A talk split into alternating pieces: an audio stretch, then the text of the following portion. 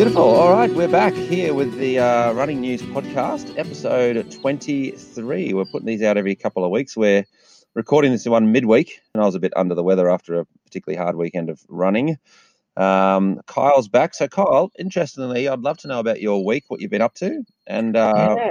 we said you're going to tell us a little bit about the hows and the whys and all the details about what you do through the week. And Yeah, uh, I thought, and like I said to you, I reckon this will be a good thing that I kind of want to keep doing just because obviously between the coaching I do and physio work I do, I kind of get to see the mistakes everyone makes as well, which is always a good learning experience. I thought it'd be interesting for people as well, not necessarily just to hear the exact runs I'm doing, but why I did certain runs on certain days and why I didn't do certain runs. And so you can kind of just see how I structure the week and why I do it. So you can kind of get my thinking and people might get a few little lessons and, and takeaways. But before I get into that, one little thing, it's exactly a year since we started this podcast. is it? So it's like a one year celebration. I think almost to the day, it was the 1st of September last year that we recorded the first one or second. I think you're right. Happy first birthday. This is great. Do you remember, we're do you remember where we did it? Where we recorded the first one? I think we were out in the middle of Coomba out in were. the forest, weren't we? We one year ago. There we go. Surrounded One the year down. Remember how That's right. mozzies, mozzies everywhere, weren't they, in Coombabah? It must have just rained that weekend. One year on. But That's anyway, great. that's good. One year down. Looking forward to the rest of them. Okay, so what I'm going to do is kind of just run through how, like, the runs that I did over last week and then this first half of this week and why I did the way that I did it. So, obviously, at the start of last week, I was coming off the 10K race. Now, Monday morning for me is, or Monday's always a really easy day because I'm generally coming off a long run or a hard run or a race. So I had my normal kind of run at my GC physio group in the Monday morning, and then I actually doubled last week and went out to Nerang again um, in the afternoon. And then what I did on Tuesday was normally I would do a workout on Tuesday. Like I'm generally a Tuesday, Thursday, or Tuesday, Friday workout, long run Sunday, um, purely because I was coming off the back of the 10K. And I'd actually felt like I pulled up quite well from that. Like I could just tell that my legs were still a little bit fatigued from that. So I just ran an easy 70 minutes on the Tuesday. So that was probably the first one that I changed my week on the fly. So normally I would have just gone, oh, I feel okay, I'll do a workout on the Tuesday. Purely because I'd raced on the Sunday, I thought, nah, I'm going to push that back later in the week. So I ran easy on Tuesday. Wednesday, we had our normal Wednesday walkers, which is again another easy day. So really, my first three days of last week were all pretty easy runs, purely because I was coming off the back of a hard run on the Sunday. Yep. Thursday, I'd started to feel kind of good again. So the plan was to try and get a little bit of a workout in. Um, so I met uh, Chris Littlejohn, who's down on the coast at the moment, who a few people might know. He was back down. So the plan for the session was to do 20 minutes tempo. We're then going to do a five minute jog and then six by one minute on, one minute off, and they were going to be hard. Um, so we did the 20 minutes tempo. I think we sat around 3:30 for that. Jog for five minutes, and then we did the six by one minute on, one minute off. And I actually started. I've liked these sessions lately to do kind of a tempo run followed by some short intervals. It just teaches you to kind of get your legs ticking over a little bit quicker after a bit of a hard effort. Um, so I think we ended up averaging three or just under three minute pace for those six one minute intervals, which was quite good. Um, so that was a good little session on Thursday. And I reckon if I'd tried to do that on Tuesday, definitely wouldn't have got that kind of session in. So it was nice to wait those couple of extra days. And I think that's something people can probably take away from that week is that often we try to keep jamming in workouts and stuff because, oh, I'm feeling all right. I'll, I'll push in some hard runs and then they end up doing that too quickly. They pull up sore, and then one thing leads to another. Injuries pop up, and you know they dig themselves into a bit of a hole. So that was kind of my Thursday. Got through that actually feeling good, and then Friday I took the day off. I had a big day at work, so that was kind of my weakest three easy days. Did my workout, took Friday off. So by the time I got to the weekend, I was feeling pretty good. And I thought, okay, I want to try and get a workout in on Saturday. What should I do? And I was tossing up a couple of different things. I wanted a kind of a longer tempo type session. And I was tossing up, do I do it on the road? Do I do it on the trail? And then I was sitting there Saturday morning going through Strava and I saw Scott George's run and he'd gone out and done Goat Loop 5.0 and he was about two and a half minutes off my time on that loop. And I was like, oh, okay. Then I'm also, all of a sudden I'm like, oh, okay, what about all these other Goat loops? Then we've now got 2.0, 3.0, 4.0 and 5.0. Maybe I'll go out and do something on one of these loops. So initially, I had Goat Loop 2.0. I had the crown for that for ages. And a couple of months ago, someone came down and actually took it off me. I think it's from Brisbane. So I don't think any of us actually know. So I thought, okay, that's it. I'm going to go back out and try and get the Goat Loop 2.0 record. Um, try and get this crown back. But obviously, I haven't been doing a whole lot of hills or trail stuff in the last couple of months, bits and pieces, but mainly doing the road and the shorter stuff. So I didn't really know how I was going to feel on this, but the plan was to go out and try and get this crown back. So Goat Loop 2.0 is a touch under 10 Ks. You get about 390 meters of elevation though, so it's a decent loop. And pretty much the first 4 Ks, you're doing a lot of climbing, as we found out later that weekend. Yeah. Um, so I kind of got to the top. Legs felt okay, but I found, which was interesting, that last probably 5 Ks back, because I haven't been doing the hills as much, and I was obviously still a little bit fatigued from the race the weekend before, was I just couldn't really tick over into that next gear. So it ended up turning into kind of that tempo session on the way back where I probably wasn't running as fast as I could actually run if I was fresh, but the effort was kind of there. So I ended up running 44 20, I think, for the for the 44 32 I ran for that loop. So I got the crown back by about 50 seconds. But it was one of those ones that I'm kind of going, okay, I felt like I was fit going into it and fresh, but I probably wasn't as fresh as I thought I was. And when you then look at it, I'd really done a 10K race on the Sunday before that, another good workout on the Thursday, and then another hard effort on the Saturday. So, really, in the space of those seven days, you've got kind of three fairly decent effort runs. Yeah.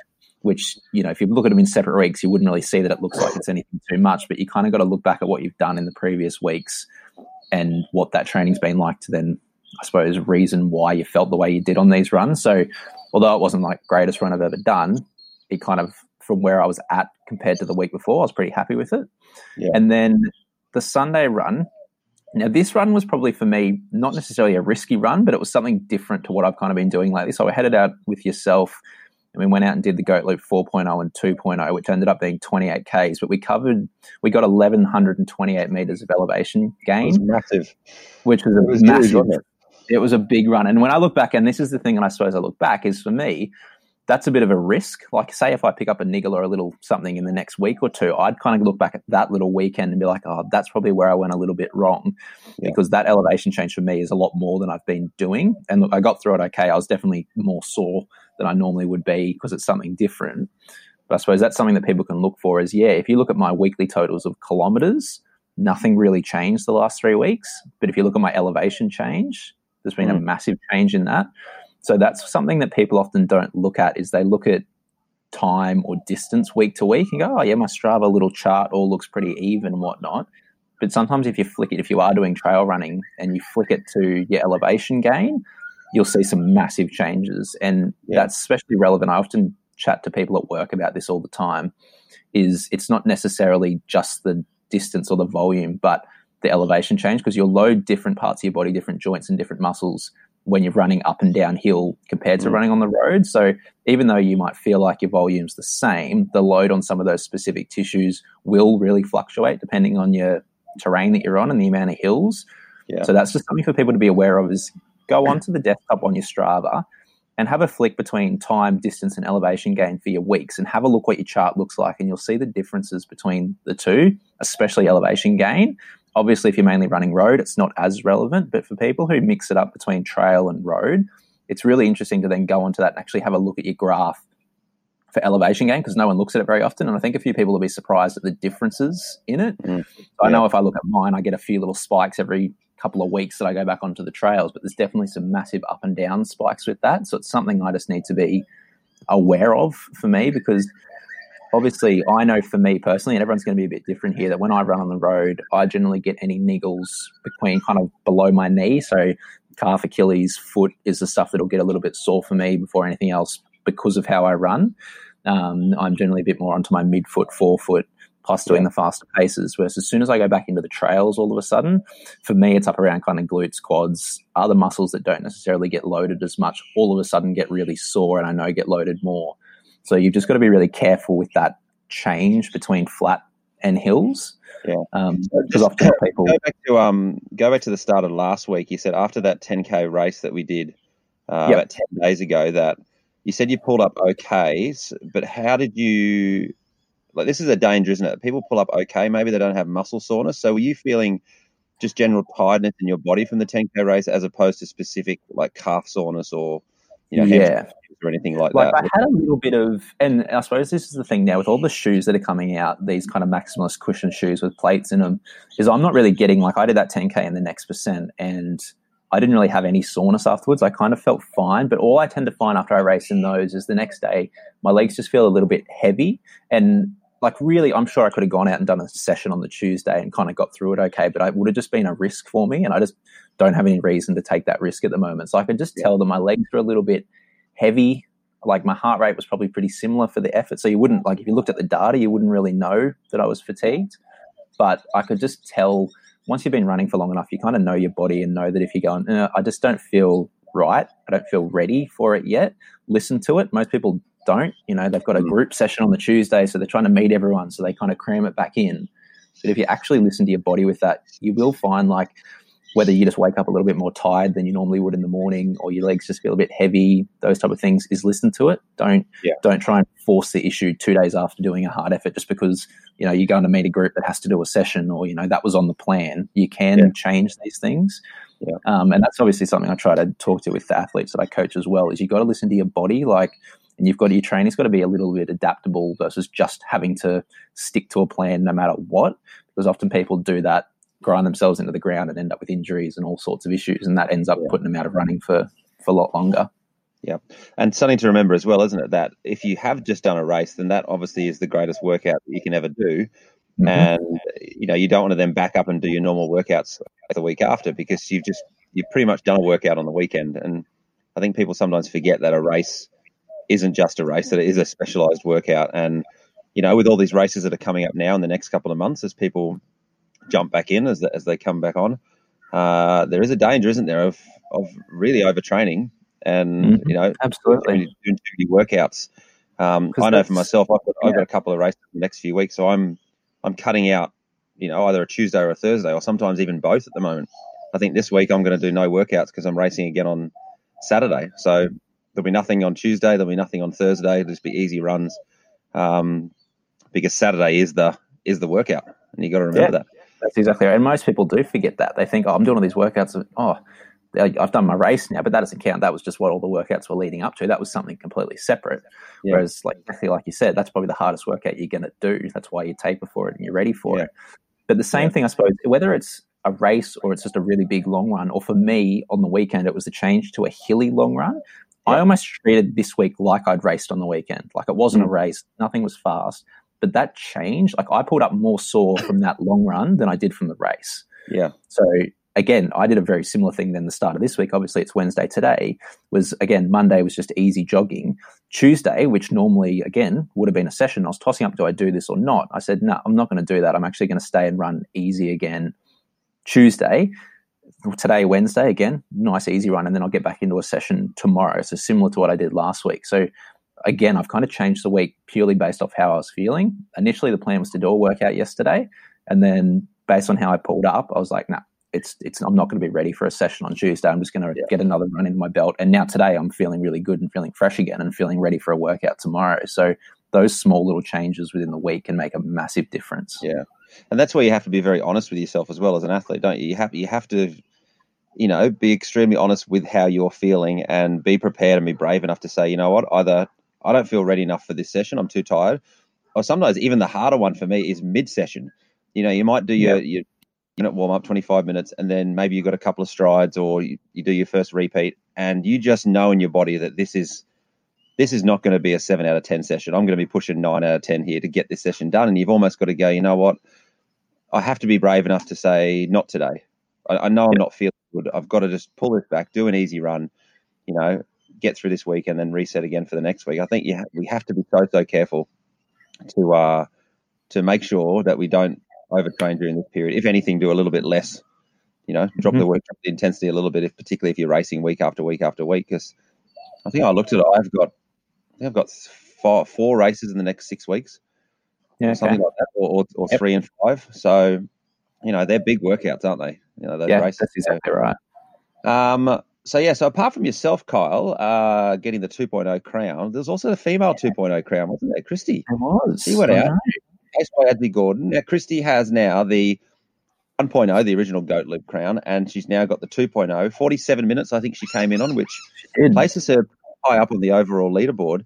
But then an interesting idea came up, didn't it? Of of another concept, Goat Loop Grand Slam. Yeah. So anyone that can get every single goat loop from one, just the standard single loops, but 1.0, 2.0, 3.0, 4.0, and 5.0, if you can hold them at the same time, then that kind of is like having the four majors in, in tennis. It's the Grand Slam. That's right. I think that's going to be pretty tough. And I think, like, and I was talking about this on the weekend, I think on the male side, almost impossible unless Matt Hauser decides that he wants to go and get all the other crowns. I don't think that's going to happen because I don't think many people are going to break his crown. But I think on the female side, Christy's got an absolute great chance of doing this. She just needs to go out and run 3.0, 4.0, 5.0. I reckon she could have all five potentially. She would, and that'd be really cool. She would etch herself into immortality on the goat loop, wouldn't it? To, to have the Grand Slam, all five. Like, as he said, because I, I, can't see anyone beating Matt's time, and I can't see Matt pushing out to to do the, to no. the 20k. Maybe he will. Maybe in the years to come he will after triathlon. But um, but Christy's also got Manmaker, Widowmaker, and Lazarus as well. Two two goat loops, three goat loops, and four goat loops. She's got the crown for that too. So she'll that'll be what eight crowns on the goat loop she could potentially have. Yep, yep. But so the yeah, challenge the out there.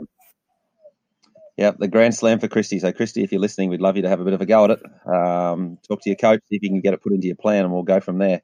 But uh, yeah, let's go through a couple of races, uh, Kyle. Um, let's go back a week and a half. So yeah, the Run GC was the was the second event in Travis's Island lead up, Travis Island's lead up to um, the GC50, which is coming up at the end of the year. So this was a 10k uh, 10k race, 5k out, 5k back. Bit of a, a, almost double the numbers, which was great. I think he had 34 at the first one, and he said he had close to 60 or 70 at this one. So that's great. People are jumping on board uh, this free event down at Coolangatta every month, which is all. So uh, let's go through the females. So Shelley Coleman, I think she won the 5K as well a month ago, so yeah, she's backed it up too. there. 43 minutes 31 for Shelley. Uh, Pip Bell, she got second in 45 minutes 30 seconds, and Jill Gardner third, 46.15 for the female. Uh, we had invited then a few more males along, and um, again, quite stupidly, I invited people who would just jump in front of me. So um, So the the male race at the front turned out to be quite interesting and uh, and really quite good because there was a couple of smaller little groups which formed. Uh, so third place, Henry Coombs, thirty six fifty eight, just ducked under the thirty seven. Luke Kilborn, this was a, a, great run. You said he's got this in him. Um, I was blown away by how much faster this was in his 10k race on the track uh, a couple of weeks ago at the Queensland uh, Championships. 3409 and yourself kyle ducked under the 33 again 32 57 is that is that almost identical to your 10k i think i was one second one second slower than what i ran on the track. Yep. which and that's what i said when we talked about it on the last episode i was really interested to see what it felt like on the road versus on the track and how much yep. difference there was. I didn't feel like there was much difference. That run yep. felt just very similar to the track one. So i don't know again i don't do much running on the track but i didn't feel like for me well, anyway, that track at Runaway Bay felt that much quicker than running on the road. Yeah. And I wore the next percent for both. And I reckon, and I've spoken to a few people about this, is I feel like I get more out of it on the concrete, like on the hard bitumen, kind of on the road, than I did on that track at Runaway Bay. Now, the track at Runaway Bay is fairly soft as far as tracks go. I think if I ran on the Griffith track, um, in the next percent, I'd find them quicker. But I sometimes I actually found on the track at Runaway Bay, it was almost too soft. Like it was a soft shoe on the soft track that you almost felt like you were bouncing a little bit too much versus kind of hitting the ground and getting that really stiff spring off. Um, yep. So I actually felt like I got more out of the shoe running on the paths last weekend, the weekend before, than I did on the track. And it kind of probably showed in the times that even like obviously on the track, I had people to run behind and kind of pace off, whereas that one I was pretty much by myself the whole time. But it didn't feel like it was any harder to run that pace, which was yeah. quite interesting to compare the two. And so the next one, isn't there? The next one's coming up at the end of this month, end of September, uh, 21k. Now, I know Travis is toying up two options for the course, whether he does a 10k loop and then tags on a you know, 1.1 at the end, um, or whether, as you suggested, he does a 10.25 no, 10.5k loop. Five, five. Two 10.55ks would be yep. spot on. To make it. It's just a case of whether people want to do an extra kilometre at the end of two loops. Uh, I think I'd prefer just to just make it 10.55. So that I agree. Cross over that finish line, then you're done. Yeah, I agree. So, uh, so yeah, it was good. Another great little hit out there um, for for Travis Island's um, event. And yeah, if you can get down for the 21k, that's great. And then I think he's got another 10 kilometre in October um, late October, I think. And then yeah, it's on to GC50, which uh, is building momentum. I've seen they brought out the singlets and the shirt designs, and gee, they look good. They, they look, look really good. I'm excited to get my hands on them. Yeah, look really yep. good. Absolutely. So, uh, so yeah, let's have a have a bit of a look at another concept which is happening uh, coming up October the seventeenth. Kyle, we've got Big's Global Backyard Ultra, the last one standing. Now we mentioned this in a podcast, the last podcast we did, where basically the concept is is that you have all these events around the world, and an Australian team will run here in Australia. I'm not too sure our venue. It's got to be up here somewhere. It must be. It must. I think it must be. That's why they're only inviting people from kind of this area. So I think we'd have to select six or seven or something like that runners from Australia, and they all keep running. Um, and we did discuss last time that Lazarus Lake, his idea is that once once you have one person left in your race that you're doing, then that is the race finished. That person doesn't continue against people from the rest of the world. So the idea is interesting, isn't it? And I love the fact that he said that the reason he makes the event stop in Australia once we only have one person is that you need to be able to look to the person next to you and see what's in their eyes, see whether they've got fear in their eyes or whether they're enjoying this or whether they've got more. He says you need to have that person next to you. And once you don't, then your team, your nation is done. So it opens up a lot more of a team ethic, doesn't it? I know there's a team concept they've said which comes into last one standing. Um, but this takes on a really different, you know, element, doesn't it? That you have to get two or three people that are continuing to run lap after lap after lap because Otherwise, your country's finished. What do you and make of it? What, I, I like it because it's also, it, it. I think it's going to be really deflating for them all because normally, if you're running these on your own and it's two of you left and someone drops out, the person's, I suppose, in one sense, probably relieved that it's over. But if they wanted to try and hit a certain mark, they'd be disappointed they have to stop, but they get the win. Whereas now, if the second last person drops out, then that person not only doesn't get the win, their whole team's out and they have to stop. So if your country doesn't win, there'll be people on every single team who are going to finish going, I was ready to keep going. I had to stop and I didn't win. Yeah. So that'll be even more deflating. So only one person, I suppose two people in the world are going to finish this thing and everyone else is going to lose, even if some of those people could have kept going with them. So yeah. I'll be interested to see kind of what the dynamics like. Um, but I love the idea of the team concept going that you kind of want everyone to keep going as long as possible. And I'll be interested to see whether there's any kind of like pacing help or you know things like that within the team as far as they're not always going to run off at their own pace they're probably going to stick together in teams and try and get as many people through the laps as possible so i doubt you'll see you know someone running off and running 30 35 minute laps and someone running 45 50 i reckon they'll all kind of run together a little bit more which i don't yeah. know maybe they will maybe they won't but i like it i like the concept I, I like new things like this where they're kind of trying to get a bit innovative and come up with new concepts to keep things interesting and I'll be paying attention to this. I'll be following along, absolutely watching how this goes. Definitely. So October 17 is the date um, that is that they've they've chosen for it, and AAA Racing are putting it up on because I think they're obviously hosting it for Australia. So they're putting up little athlete profiles. So if you haven't seen uh, what AAA Racing are doing, jump onto their Facebook because they've released three names so far. And rather than they said rather than releasing the whole team, they're going to kind of drip feed this to us over the next week or so which is really exciting. So the first person they announced was Cam Munro, second in 2019, second in 2020, only just recently to the last one standing that Ryan Crawford won. So Cam, obviously, a lot of experience in this. He's done BVRT as well, hasn't he? Um, so he's a great person to have on the team. Uh, the next person they announced was Susannah Harvey Jamieson, who, uh, according to their stats, six times Australian representative, four times finisher of Coast to Kosciuszko, and uh, fourth female at Badwater as well. So um, they had a little quote on there that when they asked her whether she would like to be involved, I think she said, you know, that's a ridiculous question. You know the answer to that. So she was always going to be in this. Um, That's someone you want on your team. Yeah. And then uh, the third person they released, I think I only just saw this yesterday, was John Pearson. Uh, they've got him down as Coast to Kosciuszko winner. Um, Yep. Four time winner at Glasshouse over the varying distances, whether that's 100k or 50 mile or 50k. Um, and I think they said as well that he's actually racing at Glasshouse in a couple of weeks as a nice lead up to uh, to the last one standing. So they're the three that they've announced so far: Cam, Susannah, and John. So that's that's a. I mean, I, I got no idea who they're up against. So they, those stats are amazing. That's but right. Who knows? There could be people all over the world who are in these teams who have stats just as good. I mean, who knows? It's, it's going to be. I'll be interested to see it? who they get, and I suppose the big thing is whether Ryan's going to go back and join this team. But this will be two weeks after Brisbane Trail Ultra. Yep. Which is another one coming up. So that'll be interesting to see whether he accepts. I say he will the way he races and how quickly he turns around and backs up for things. I'd yeah. be very surprised if he doesn't jump on this team unless he's got something else planned post Brisbane Trail Ultra. So that might be his little warm up event for for this.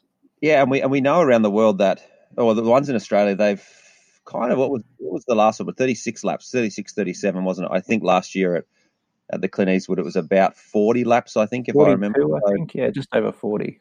But we know around the world that the other last one standings have gone way further than that. Have got a lot yep. further. So, you know, what's America going to throw up? What's Canada going to throw up, or Europe, or the, the places in Asia? Like, um, who knows? Who knows? It'll be exciting, phenomenal concept to watch, and we know how low key Lazarus is about uh, about things and about televising things and about putting results up as they happen. But surely this is one where he's going to have to have some some very very powerful internet machine behind him because people are going to want to know all over the country. You know, let's let's say there's seven runners from 20, 20 countries, 20 or 30 countries, if they get that. Yep. You know, there's 100, 200 runners that we're going to want to be following, aren't we? So, um, yeah, he's gonna. He's, surely he's gonna have some sort of social machine behind him. He's got to have. I, would say they'll have something, but I'll be interested. And I know when they did the one, they did the virtual one that it was kind of everyone on their own like Zoom meetings, kind of so they could see where yep. everyone was to make sure they're in the start and finish area.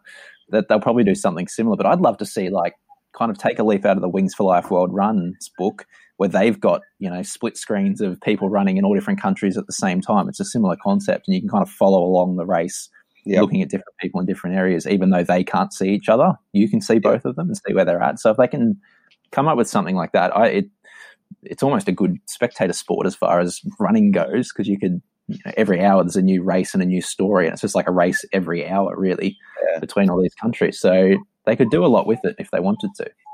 Be great to have reporters on the ground, wouldn't it? Just uh, just talking through it. Obviously, not giving too much away. You wouldn't want to give too many details away to other countries about how your athletes are feeling, but it'd be great, wouldn't it? Just you know, while that loop is happening, to be able to check in and, and go to Japan or go to France or go to you know to England or to Canada or somewhere in Africa or Brazil and just find out how those athletes are going and what the conditions are like, what's the weather's like, you know, has it changed, you know, and obviously with the time difference, there's going to be some people running through midday when other people are running through midnight. And that's exactly that, right. It'll be interesting then, like what country, what's the best time zone to be in when they start? Because generally these races tend to go for, say, around that, like the top ones will go 60 hours or so. Whether yeah. you'd want to be getting to 60 hours kind of in the middle of the day where you're feeling good when other teams might be in the middle of the night at 60 hours to finish this yep. thing off. It'll be interesting. So I don't know what time of day they're starting our time. Um, I don't know if that's been announced yet, but yeah, that'll be another concept that there'll be you know, everyone in different weather conditions. It could be pouring rain and minus five degrees somewhere and 35 yeah. degrees and sunny in other areas. So, oh, look, if I if I was Lazarus, I would skew everything to the American one. If that's if that's my home country, like if I was organising it here, I'd make I'd say to the Australian guys and girls, when do you want to start? What time? Yep. And just the rest of the world. I'm sorry, you know, we've organised this. You jump in when we say you jump in. So um, yeah, that'll be great. So uh, the other race that happened, Kyle, a little bit of cross country style racing was uh, Flirt with Dirt. We did. Had we the had first, the Flirt the first race, race. Was, was, back in about March, wasn't it? And now Steve's managed to get the second race happening. Um, so you got a couple of results there for us from the Flirt I with do. Dirt. So this was down at Mudgeeraba, kind of, and it actually looked like I saw a bit of drone footage that that was done, and it actually looked like quite a nice little course, kind of running around there. It was a beautiful little area. So there was four different distances. So we had the one mile race, 1.6k. Um, there was a 3K, a 6K, and a 9K. So in the 1.6K, now we were just chatting about this off air before. It's almost like the second generation generation of runners are coming through because in the in the females one we had in third place we had Summer Furley, who's Britton Alby's daughter. She was third. She ran eight minutes. Kiana Foster ran 720. That's Simon Foster's daughter. And then Grace Coombs took the win in 719, one second ahead. I don't know if that was a hand holding finish that they just split the results or whether there was a sprint finish there, but yeah. Grace came in first in the female. So again, all and then Kaya Baxter was fourth. So we've got another one there. One of Simon's other daughter, Sahara, she was in sixth. We had Zali Christie's daughter in ninth. So it was a real family affair in the in the one mile race in the girls. Um, and then in the male 1.6. We had Daniel Foster was third in 625. One second ahead of him, we had Finn Baxter, who we both know, who ran our 3000th goat loop. He ran 624. And two seconds ahead of that, we had Evan McBride, who ran 622. So they were all within three seconds of each other, the top three males in the mile race. So that's some that's some exciting running for the for the one mile race. And then the, it is, yeah, isn't it? Great. How good's that? Really good to see. Um, and then we had the 3K race.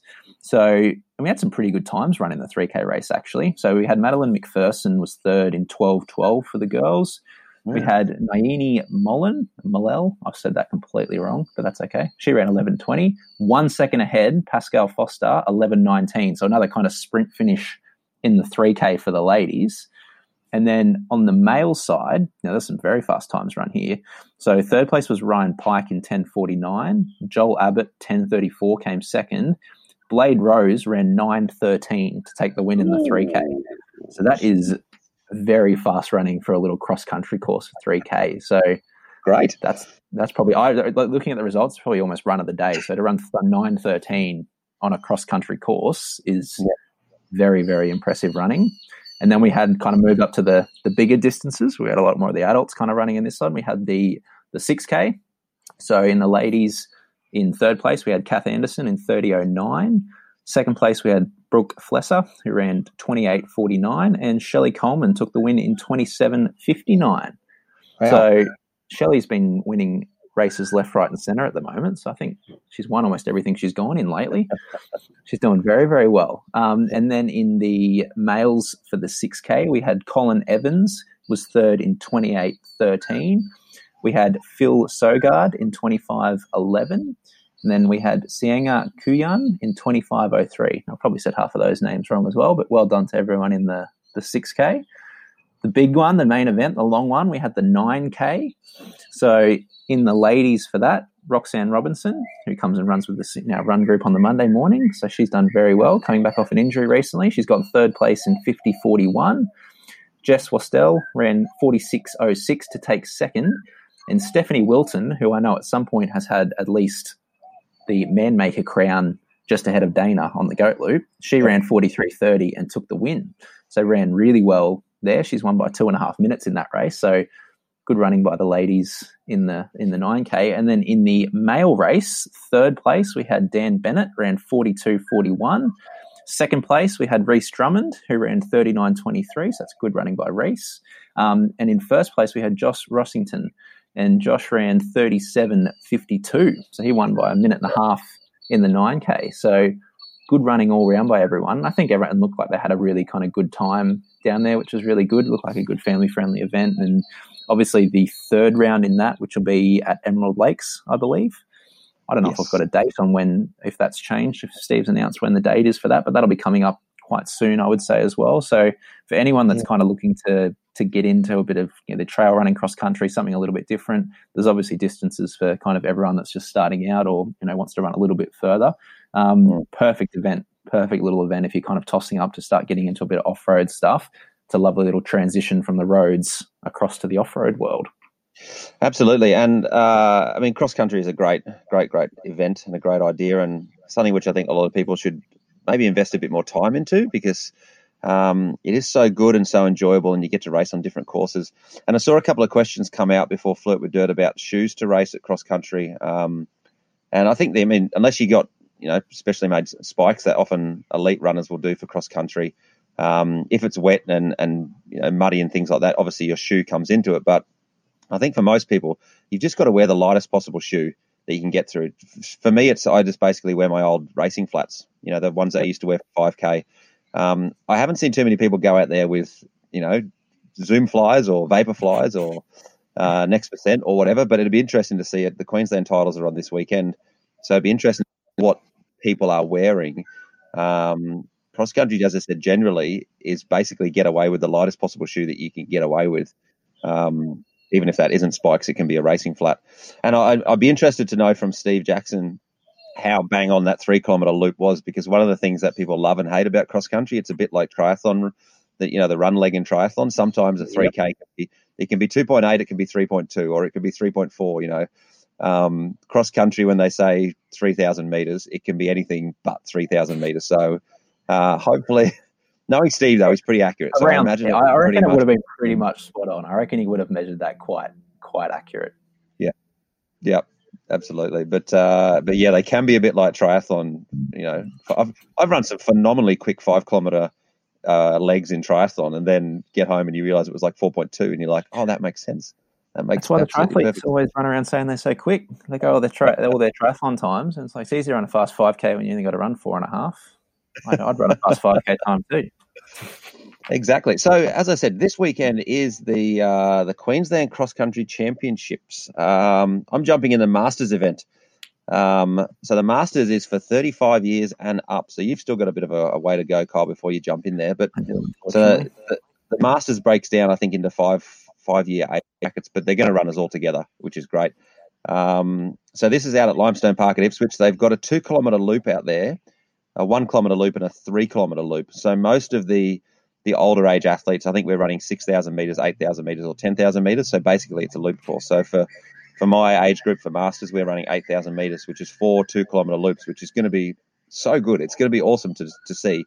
Um, and to be into. I saw Paul Shard in a training session. He ran the two kilometer loop. I saw it on his Strava, and I was trying to fi- I was trying to find the elevation because I know Limestone Park quite well, and it looks like the start of it takes us up the hill. Um, So I'll be interested. I'm going to get out there a bit early, maybe an hour, an hour and a half early, and have a bit of a look, check out the course. Not that it's going to make much difference to me. I mean, you got to run it. Um, but yeah, so that's going to be great. So I'm really looking forward to it. But uh, I went through the start list uh, for the uh, for the Open men and women, and just had a look at a couple of names. Now, I couldn't find the results from last year, but we looked at who went through to the nationals last year, um, and Tim Vincent and Louis McAfee were, you know, the two standout performances for Queensland at the nationals. So they're back this year. So you'd imagine that they'll be at the front, um, Yep, probably with quite a few quite a few teammates around them. Um, a few other runners on there we recognise from the road racing and from track racing, but Tim and Louis, if they're racing, would probably be the two favourites you would imagine. Um, yeah, I Kyle, your name was down on there, but we're not sure whether you're racing No, or I whether you're. think I'm going to be racing. Um, I was initially, like we talk about, kind of tossing up going up there, um, but just the way it's worked with work and everything like that, um, not going to happen. So I might do my own little workout later in the afternoon back Yep. here on the coast. Uh, but no, won't be there. And then in the female one, um, again, pretty much, I looked through the list of um, of names, and some we recognised from the ten thousand meters a couple of weeks ago at, at Runaway Bay. Without um, Genevieve Gregson, she is overseas racing at the moment, so she won't be there. So again, the two that kind of jumped out for me were the two track runners who who finished second and third behind us. So that's Cara Feain-Ryan. She was second, the ten thousand, and Katinka von Elsen and uh, Wellsted, she was third. So you basically you'd probably say that if they can transition well to cross country, which you can't always do as a track runner, but they would be the favourites. There's a few other um, females there who are in their uh, mid to early twenties who I remember when they used to race at the you know South Coast trials for, for high school cross country and things like that. So uh, it'll be interesting. We'll have a full wrap of, of the results and tell you how it went. But yeah, if you can, uh, I think well, yeah, um, nominations have closed. Queensland Athletics closed it a week before, so you can't you jump in last minute, but um, certainly think about it for next year when they jump up. You know, Brisbane has a great cross country running scene. We don't have one down here on the Gold Coast, unfortunately, but Brisbane has a wonderful one. Sunshine Coast used to have a good series. Um, and, you know, Queensland Athletics put on their championships all the time. So um, it's great. And you know what? The cost was was dirt cheap, Kyle. $15 to jump That's right. into Queensland titles. That's great. And we know the ones in Brisbane are volunteer based. Uh, so that's through Queensland Running. Uh, that it's it's manned and you know, stationed by volunteers, and that's only sort of three, four, five dollars to to enter on those particular days. So it is a cheap way to get some good racing. Often they're afternoon races, which is a bit different as well. Um, obviously, they're all on grass and trails and things, and I don't know. It's just it's fun. It's fun, and it's you know if you are a road runner, you're a trail runner, you got nothing to lose by jumping in these things. Um, no, that's and- exactly right. and because it's a bit it's so much like trail running in the fact that time almost becomes irrelevant you have to just go on perceived effort like you you know what your 9 out of 10 or your 10 out of 10 pace is um, because if it's a course at limestone if they take the hills into it it's going to be slow but if they don't it's going to be quick and you know when someone looks at your strava time they got no idea what this race is like because they got no idea of the course and it's you know it's not it's not a flat 8k. It's going to be up and down potentially. So, uh, so that's what I love about cross country as well. A bit like trail running, that the courses are so different. Well, every race is different. Give... That's exactly right. It's more of a race. It's about the racing. It's about racing other people versus racing the clock because every course yeah. is different, and no one time, like you said, becomes kind of irrelevant. It's literally you versus the person in front of you. And I think I don't know what it is about cross country. It's not so much like that on the track or on the road, but whenever you're kind of running down that finish route, there's always the I've got to get that person who's in front of me. I want oh, that yeah. spot. Whereas it doesn't seem like road running, not so much because everyone's going against the clock because they're all going for PBs in their own personal time. Whereas in cross country, it's purely about, okay, I've got to try and get up to the next place. It's all kind of placing. So there is always those sprint finishes and little battles you get to have with people because it's about racing the person that's around you, which is awesome. Yeah. And you, and you, you see those videos, don't you, on, on Facebook of, of people hauling themselves across the finish line and collapsing. And you're right, it is about that place because cross country is very much not an individual sport. It is so team based. Um, and the big races they have in Europe and America, it is all team based. And I love the way that they do cross country scoring is that if you finish first, you get one point. If you finish second, you get two points. Third gets three points. So basically, it's the lowest amount of points that you can get team. So, um, and often in cross country as well, maybe only your first four or five runners will actually get points. But that, even if you are the 10th runner for your team, you then become one of those who can bump a fifth runner from another's team back a spot. So, at, when I was coaching um, cross country running at school, we used to call them stealers or bumpers, you know, because they would yep. steal points from other teams.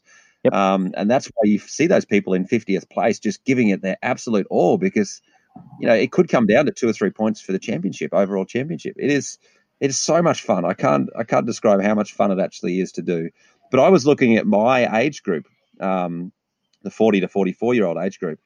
It's, it's stacked. I'm in a lot of trouble. I'm looking forward to seeing it. I want to look forward to the results coming through. The names I can think of off the top of my head: Clay Dawson's in that one.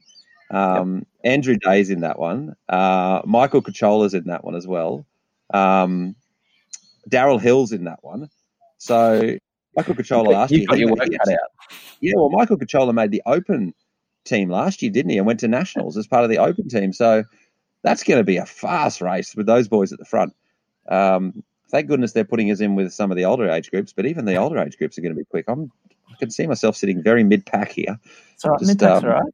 Just biding my time. I'm waiting for that. Uh, waiting for the last loop. How much is that third lap going to suck though for us?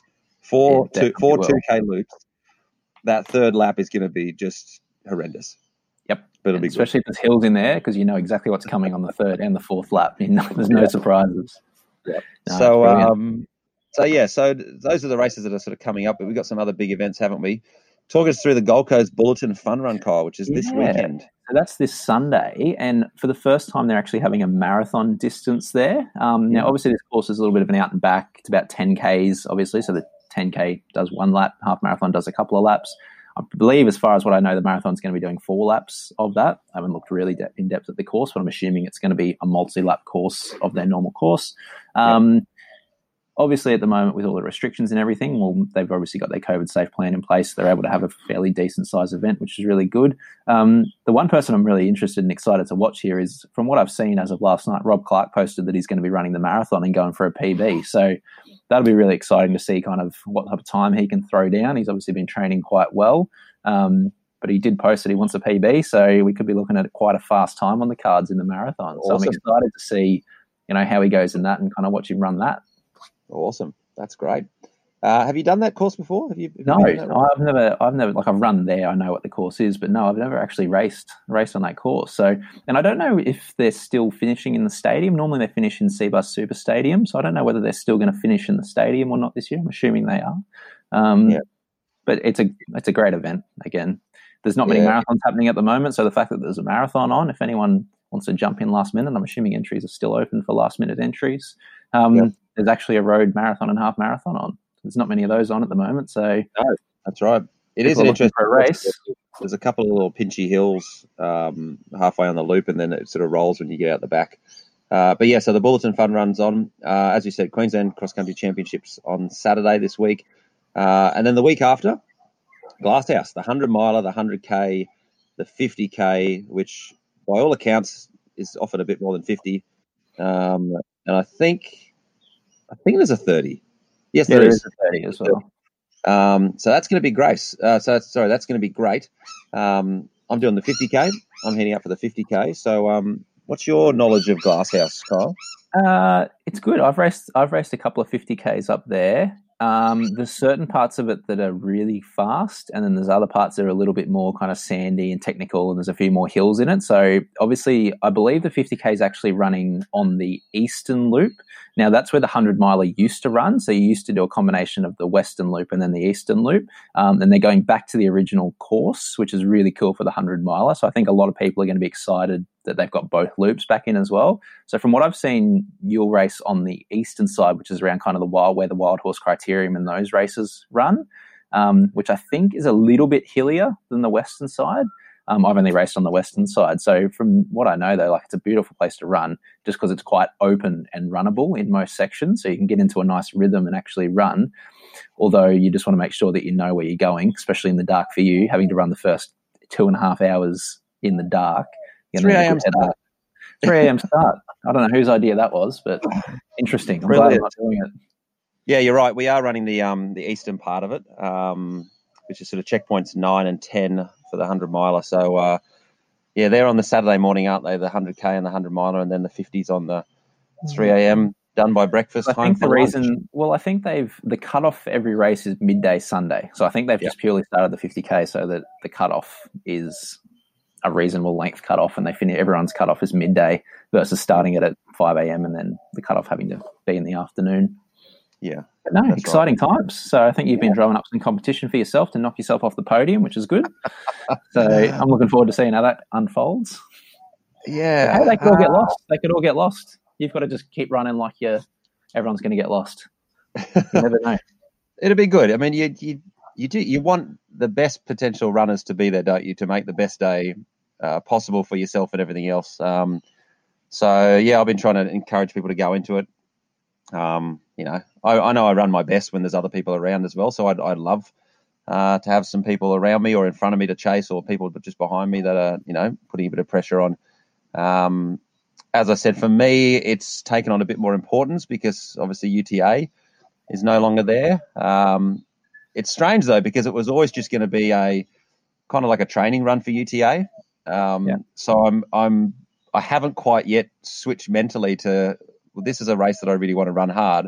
I think that'll come hopefully in the next in the next week, uh, maybe after cross country this weekend. I reckon but... if you go in with that mindset, you'll probably end up running better. I think that's like sometimes you have your best races when you're going and going, okay, this is just to go out for a good long run, get all my nutrition, hydration stuff right. You'll tend to pace it way better, and you'll probably find you'll end up running just as well versus yeah. going in that mindset of oh, I'm racing in that first two hours, going out too hard, and then you know just jogging home that last 10k. So I reckon if you go in with that mentality, I reckon you'll end up running probably better than you will if you're going going. I've really got to race this hard.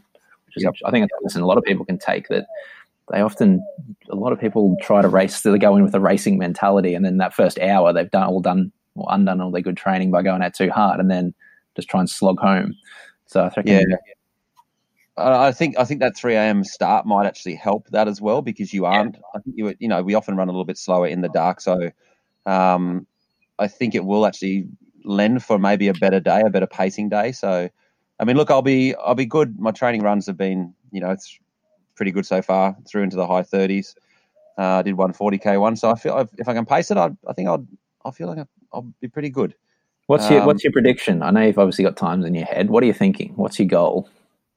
I see. I, I mean, the course elevation is 1,200 meters, which we did that on Sunday in the space of 28 kilometers. So I don't, I don't know how flat it is. I mean, I've heard people. I've never raced at Glasshouse, so I've heard people say it's quite sandy, and often it's quite flat. But there are segments where it isn't actually that quick going.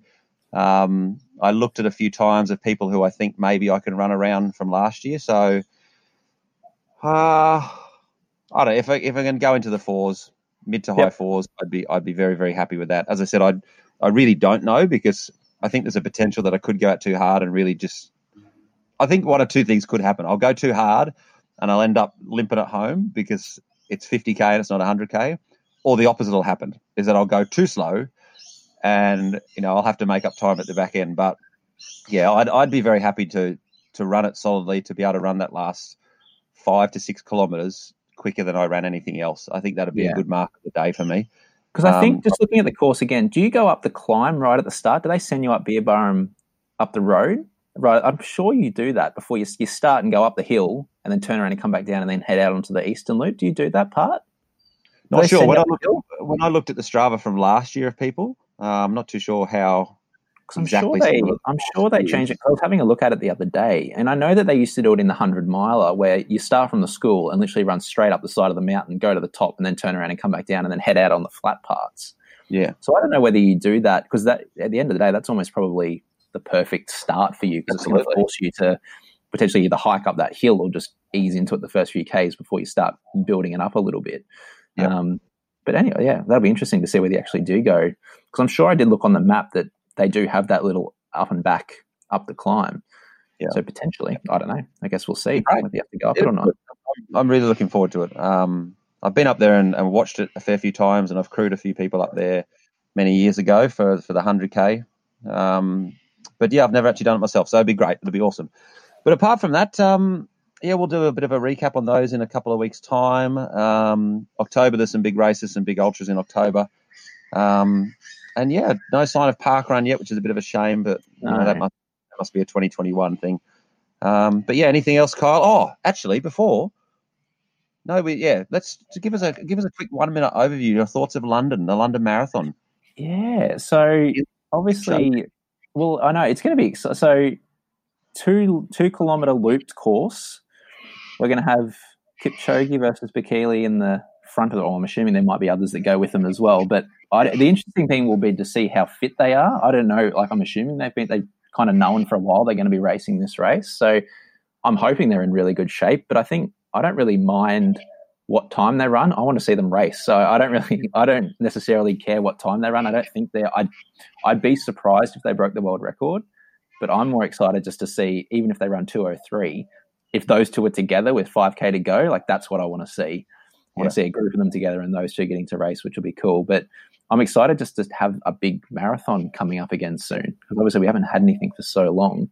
Um, so I'm excited to watch it. But I also heard this morning that the virtual London Marathon sold out. 45,000 people have registered to run the virtual London Marathon, which is oh. incredible. So people still keen on running marathons regardless of whether there's races or not. So I think they'll still get their medal and all of that. But yeah, 45,000 people have registered for it incredible. But no, exciting times. Um, yeah, I mean, I I'm, I'm a bit the same. I don't really mind what time they run. In fact, it's a bit like when AFL and NRL started to come back on in the Premier League football. I don't think any of us cared how good the football was. It was the fact that football was on and we got to watch football. So I think the same applies for this. We don't, you know, I don't really care if they run 210, 208, 206, whatever it is, 201.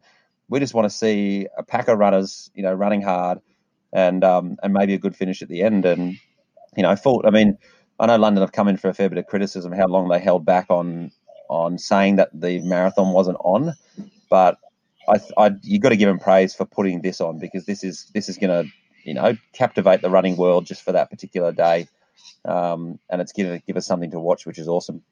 So well done, London. to it. Um, but apart from that, Kyle, anything else for you before we wrap uh, this up? Nothing else kind of from me. I think I'll be ticking along similar. I've actually kind of bumped my Ks up the last three weeks, which has been good. I've been up around 100 Ks a week finally. I feel like everyone knows I've been ticking around along at, you know, 80 Ks, 90 Ks kind of through the COVID times. Um, but I feel like I found kind of my rhythm with my running again. I feel like I'm back up at around 100 Ks and slowly building through that and feeling good. I don't really have any races necessarily planned, but I'm enjoying running a little bit more again. I think the big thing's pushing me is just to stay ahead of you for the year. Make sure you don't catch me. I know we've been having a bit of a battle every week with how many Ks we're running, and you got me by 800 well, meters last week, which is not great. Sunday um, afternoon runs. Yeah, a little sneaky one. Uh, you'll get me this week, and you'll probably get me next week because with cross country and Glasshouse, yeah, I think you will. You'll get me for the next fortnight. Um, but where are you on the rundown under map? Where are you located? I am about 65 k's from Hobart, I think. So I'm almost on the most southern point of the rundown under map. So I'm about to hit Hobart in the next week, and then I'll make my turn right hand turn and start heading back up north through Tassie. So I think I've got about 1500 k's or just over 1500 k's until I finish the map. And at this stage, it's looking like I'm going to finish. It'll be somewhere between I think GC50 and Christmas. So I think it's going to be sometime around mid December. I'm kind of I could easily try and finish on Christmas if I wanted to, but I don't think Trav's going to be overly keen on coming out for a 6 a.m. Christmas morning run to get the arch set up for me to finish finish the map. So I might have to push it push it back to or push it forward to mid December. And that's be a bit test. Now, um, when you finish run down under the, the first loop, the original lap, where are you going to go? Then Are you're going to go to a smaller loop, or are you going to do lap two? Well, this is what I'm I'm I'm I'm tossing up. I think the two that I'm tossing up between is I'm either going to go to Europe or I'm going to do New Zealand. They're the two that I'm kind of tossing up between. More because I'm like, there's only two short maps on all the maps for for Run the World, and I'm going. Well, I'm running well. Do I go and do another longer map first to get it out of the way before and leave the shorter maps for later, or do I do a shorter map now? and do that. Because I said to Trav last week, we are talking about it. My kind of like lifelong goal is I want to try and finish every single one of his maps. Now, I know he's got a lot more maps in the pipeline, which is going to end up being probably 160, 170,000 kilometers. So I've got a long way to go. But that's kind of my long term goal. So as far as goal setting, that's my long term, lifelong goal because I want to finish all of his maps. so yep. I've got a few decades to go, but I'm well on the way of finishing yep. map one. I don't know. Absolutely haven't decided yet. I'll decide when I finish what I feel like doing. Sounds good. Sounds good. All right then. Well, uh, have a great week of uh, of training and racing, everyone, and um, yeah, we might see some of you at uh, the races coming up. The, we won't be at the Bulletin Fun Run, but if you are there, best of luck. Um, or if you're at cross country, or if you're at Glasshouse, uh, we'll have a bit of a chat and talk about running with you. So yeah, thanks for checking in, and we'll, we'll catch you in a couple of weeks. See you then.